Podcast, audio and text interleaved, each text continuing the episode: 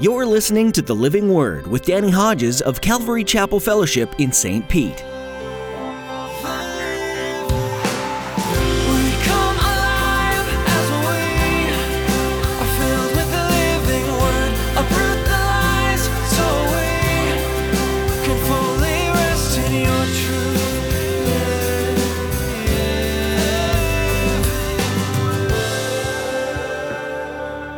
You do this and God so commands, you'll be able to stand the strain, and all these people will go home satisfied.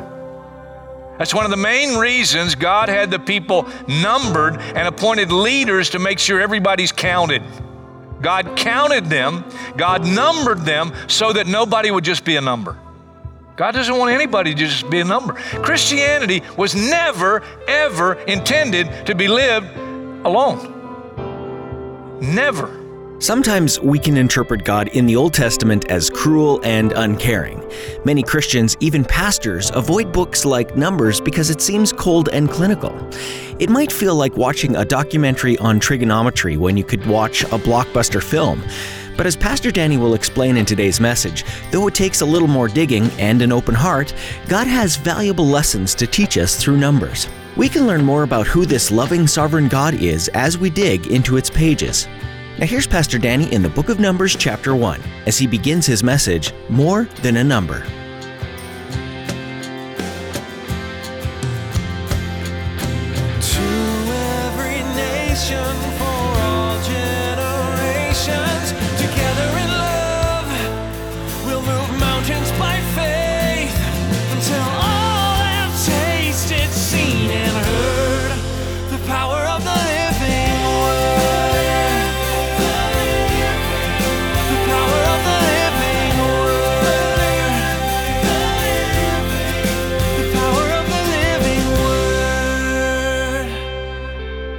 Leviticus dealt with worship and spiritual position. Numbers deals with walk and spiritual progression. The book of Exodus, in terms of the period of time that goes by, uh, it's one year, the book of Exodus. Leviticus, you know how much time goes by in, in terms of the chronology of everything that happens in the book of Leviticus? One month. You know how much time goes by in the book of Numbers? 38 plus years. Spiritual progression, walk takes time. Takes time. And sometimes it's three steps forward, two steps back. Sometimes it's two steps forward and three steps back. In Hebrews, in the Hebrew language, it's really not called the book of Numbers. You know what it's called? In the wilderness. Because that's where they are for the 38 plus years. Now they're on their way to the promised land, but hard going. Now, a little bit of this section is the part in your Bible reading you just want to skip over. And I'm not going to read every verse, but when you get to these sections, if you're ever reading out loud or if you're teaching a, a, Sunday school class or something like that and you don't know how to pronounce the words, say them very fast and nobody will know. I promise you. Verse 1, chapter 1, the Lord spoke to Moses in the tent of meeting in the desert of Sinai on the first day of the second month of the second year after the Israelites came out of Egypt. He said, Take a census of the whole Israelite community by their clans and families, listing every man by name, one by one. I underline that. Every single individual. You and Aaron are to number by their divisions all the men in Israel 20 years old or more who are able to serve in the army. So God drafted all the younger guys. One man from each tribe, each the head of his family, is to help you. These are the names of the men who are to assist you. From Reuben, Eliezer, son of Shadur, from Simeon, Shelemiel, uh, son of Zuriel. I'm not doing too good. From Judah, Nashon, son of Aminadab. Now, there's an interesting name. And just a little side note Nahshon, the son of Aminadab, is the great, great, great grandfather, if I counted correctly, of King David. Cool. Boaz. Remember Boaz and Ruth. Nashon is their relative. prince of Israel. From Issachar, Nathaniel, son of Zuar, from Zebulun, Eliab, son of Elon, from the sons of Joseph, from Ephraim, Elishama, son of Amihud, uh, from Manasseh, Gamaliel, son of Pedahzur, uh, from Benjamin, Abidan, son of, yeah, gets, you know, all these guys. And then verse 16, these were the men appointed from the community, the leaders of their ancestral tribes. They were the heads of the clans of Israel. Moses and Aaron took these men whose names had been given, and they called the whole community together on the first day of the second month. The people indicated their ancestry by their clans and families, and the men 20 years old or more were listed by name, one by one. I underline that, one by one. And then verse 20, from the descendants uh, of Reuben, the firstborn son of Israel, all the men 20 years old or more who were able to serve in the army were listed by name one by one according to the records of their clans and families. The number from the tribe of Reuben was 46,500. Now, verse 22 and 23 says the same thing as the other verse, except this is the descendants of Simeon now, and their total was 59,300. Same thing, verses 24 and 25, only this is Gad, and the verse 25, uh, their total total was 45,650 the men who are going to serve in the army. From the descendants of Judah, verse 26, the total there, verse 27, is 74,600. From Issachar, verse 29, 54,400. Verse 30, Zebulon, and you jump down to verse 31, their total is 57,400. It's a lot of people. Joseph, verse 32, and then verse 33, 40,500. Manasseh, verse 35, 32,200. Benjamin, verse 36, you jump down to 37, 35,400. Dan, verse 39, 62,700. Asher, verse 41, 41,500. Naphtali or Naphtali, verse 20, uh, 43, 53,400. Verse 44, these were the men counted by Moses and Aaron and the 12 leaders of Israel, each one representing his family. All the Israelites 20 years old or more who were able to serve in Israel's army were counted according to their families. The total number was 603,550. So you know that all of the Israelites probably total something around 2 million. That's a big church. The families of the tribe of Levi, however, were not counted along with the others. The Lord had said to Moses, You must not count the tribe of Levi or include them in the census of the other Israelites. Instead, appoint the Levites to be in charge of the tabernacle of the testimony, over all its furnishings, and everything belonging to it. They are to carry the tabernacle and all its furnishings. Uh, they are to take care of it and encamp around it. Whenever the tabernacle is to move, the Levites are to take it down. And whenever the tabernacle is to be set up, the Levites shall do it. Anyone else who goes uh, near it shall be put to death. That's a serious thing. You're not a Levite, you don't want to do that.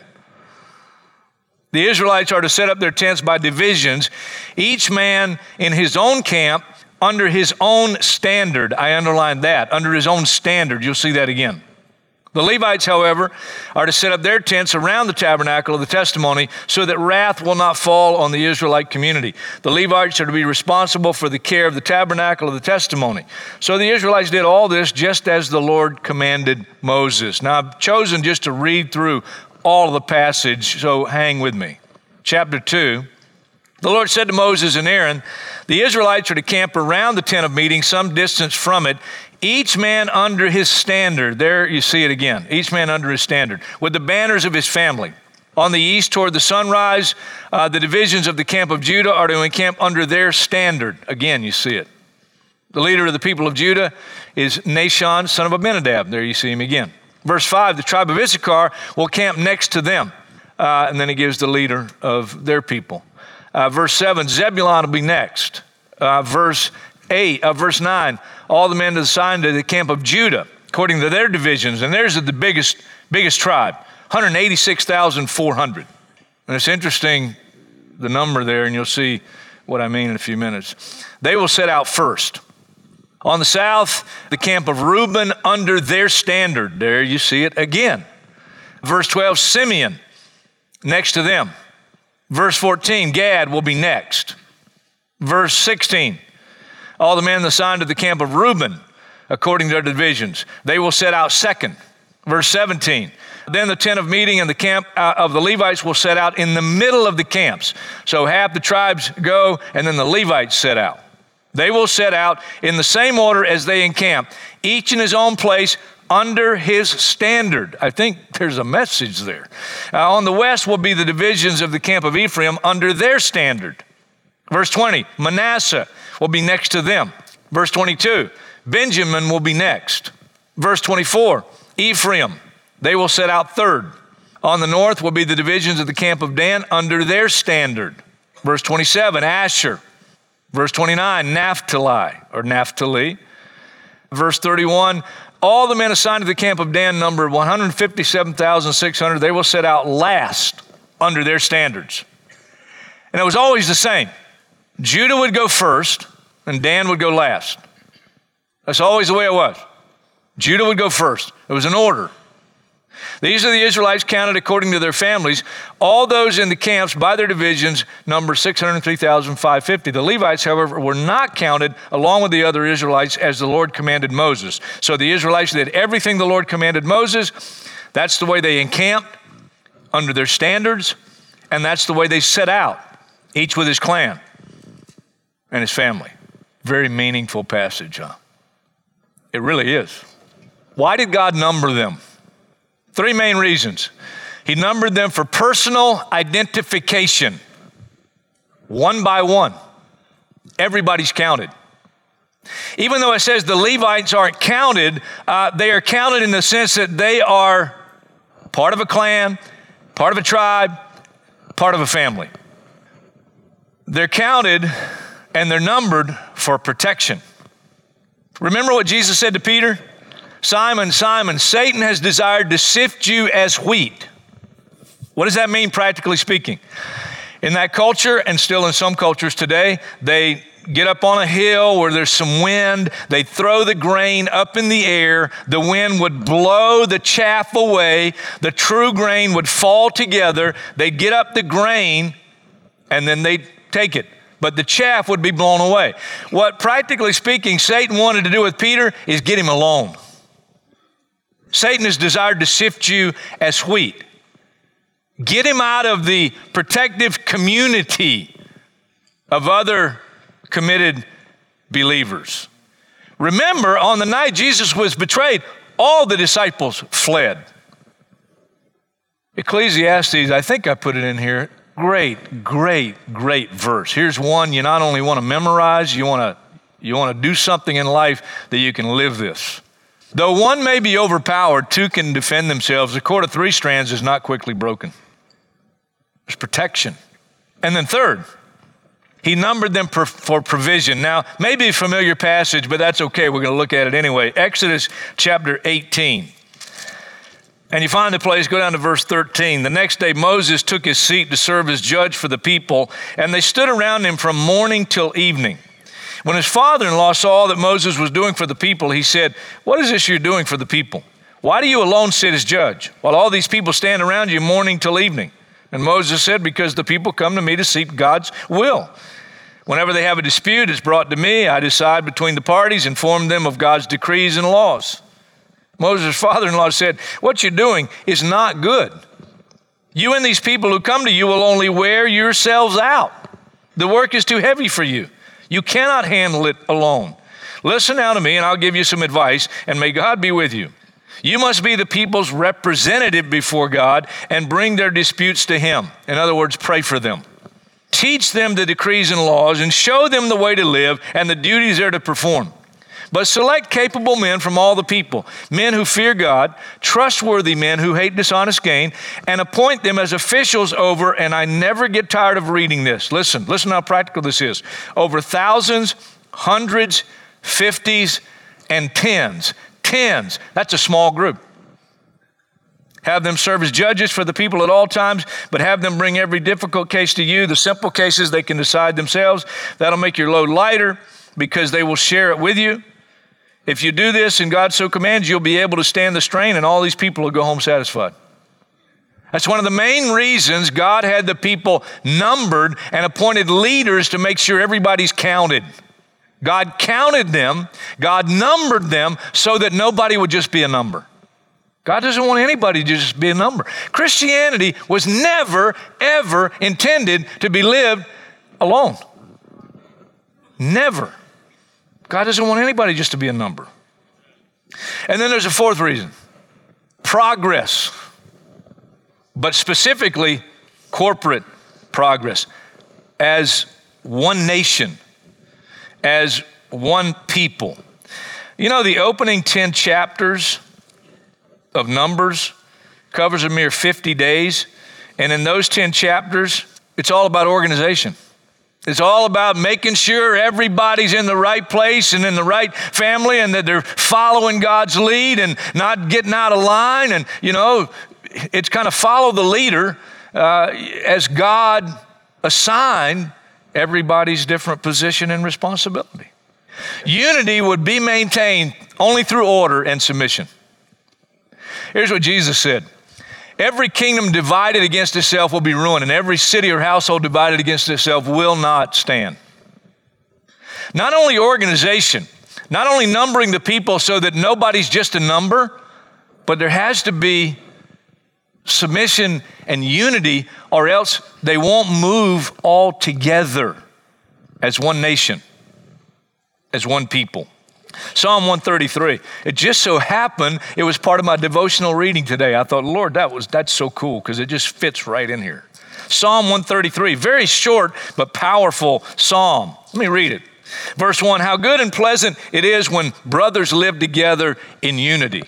It is like precious oil poured on the head, running down on the beard, running down on Aaron's beard, down upon the collar of his robes. It's, a, it's this anointing. It's as if the dew of Hermon were falling on Mount Zion. For there the Lord bestows his blessing, even life forevermore. You want a real practical proverb to go right beside that wonderful psalm? It's Proverbs chapter 17 and verse 1. Good one to memorize. Better a dry crust with peace and quiet than a house full of feasting with strife. I'm going to read that again. Better a dry crust with peace and quiet than a house full of feasting with strife. Better to live in a hut with your family than in a mansion. If the mansion, all you, you have no real unity, you have no real peace in the home. You know how powerful unity is? It's so, it's so powerful that early on in the book of Genesis in chapter 9, when the people of the world in that day got together to build a tower to the heavens. But it wasn't in honor of God. It wasn't in honor of God. We call it the Tower of Babel, Babel, because that's where they built it, in, in, in Babylon. And here's what God said even though it was against his will, and God confounded their languages and stopped the whole work. But here's what he said if, as one people, speaking the same language, they have begun to do this, then nothing they plan to do will be impossible for them. That's how powerful a united people are. Powerful. Now, there are essentials. Well, before I get to that, I forgot to put this one in here. But you are a chosen people. Let's say that together. This is us. You are a chosen people a royal priesthood, a holy nation, a people belonging to God. Once you were not a people, but now you are the people of God. In the same way, in the book of Numbers, you have the nation of Israel, and of course, a lot bigger than this local fellowship here. Nevertheless, principle is the same. We are a people, the church. We're God's people. And there are essentials, essentials for unity and corporate progression. Essentials. And they're in the text, Numbers chapters 1 and 2. You know what they are? You got to be willing to be numbered. Some people don't want to be numbered. I just want to come in, I got my seat, you know, I want to leave, don't bother me.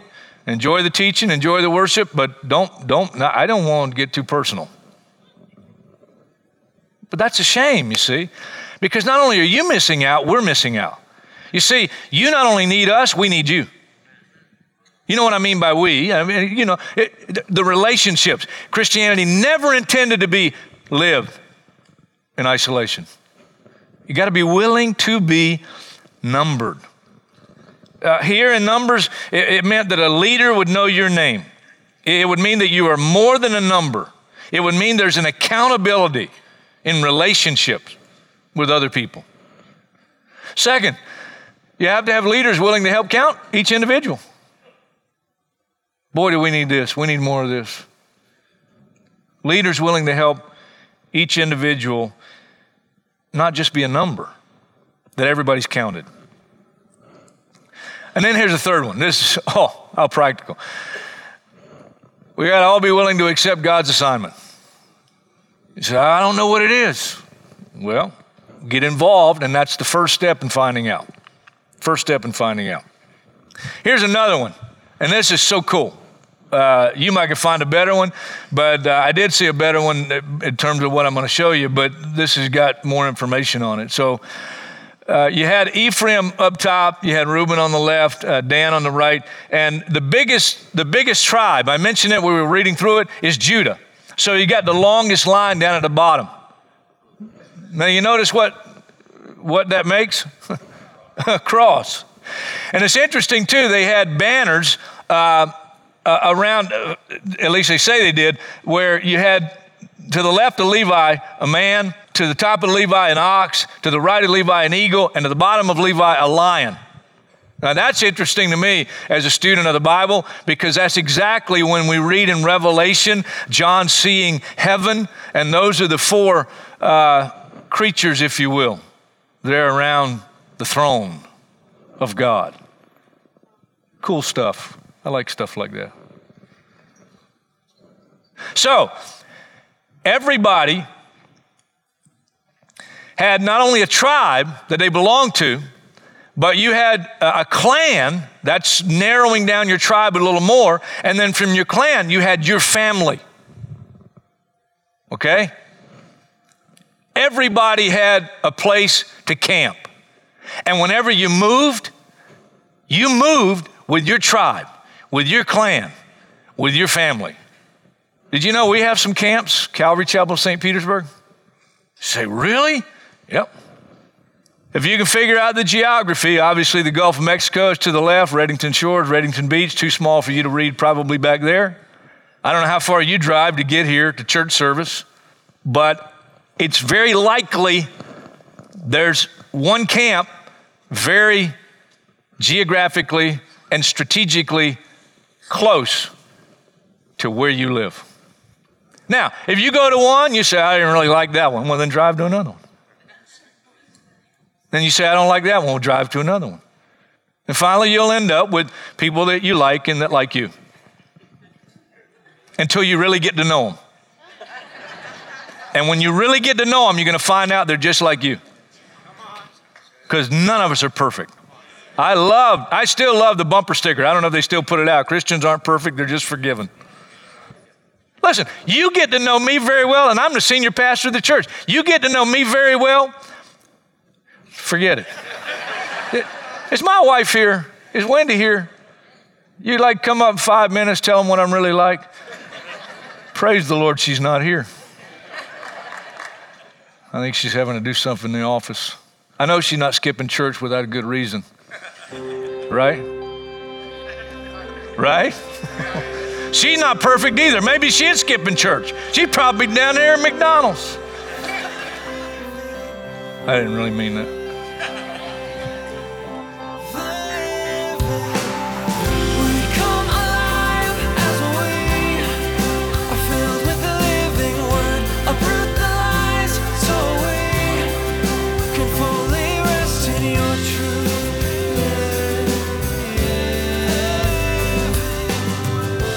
That's all we have for today on the Living Word. If you have any questions for us about what you heard from Pastor Danny's study in Numbers, please email us. Our address is info at ccfstpete.church. That's info at ccfstpete.church. The Living Word is a radio ministry of Calvary Chapel Fellowship in St. Petersburg, Florida. If you're interested in connecting with us over social media, look for us on Facebook, Instagram, or on our YouTube channel. You can search for Calvary Chapel Fellowship, or you can find us by following the links at our website, ccfstpete.church. If you happen to be in the St. Petersburg area, we'd love to meet you.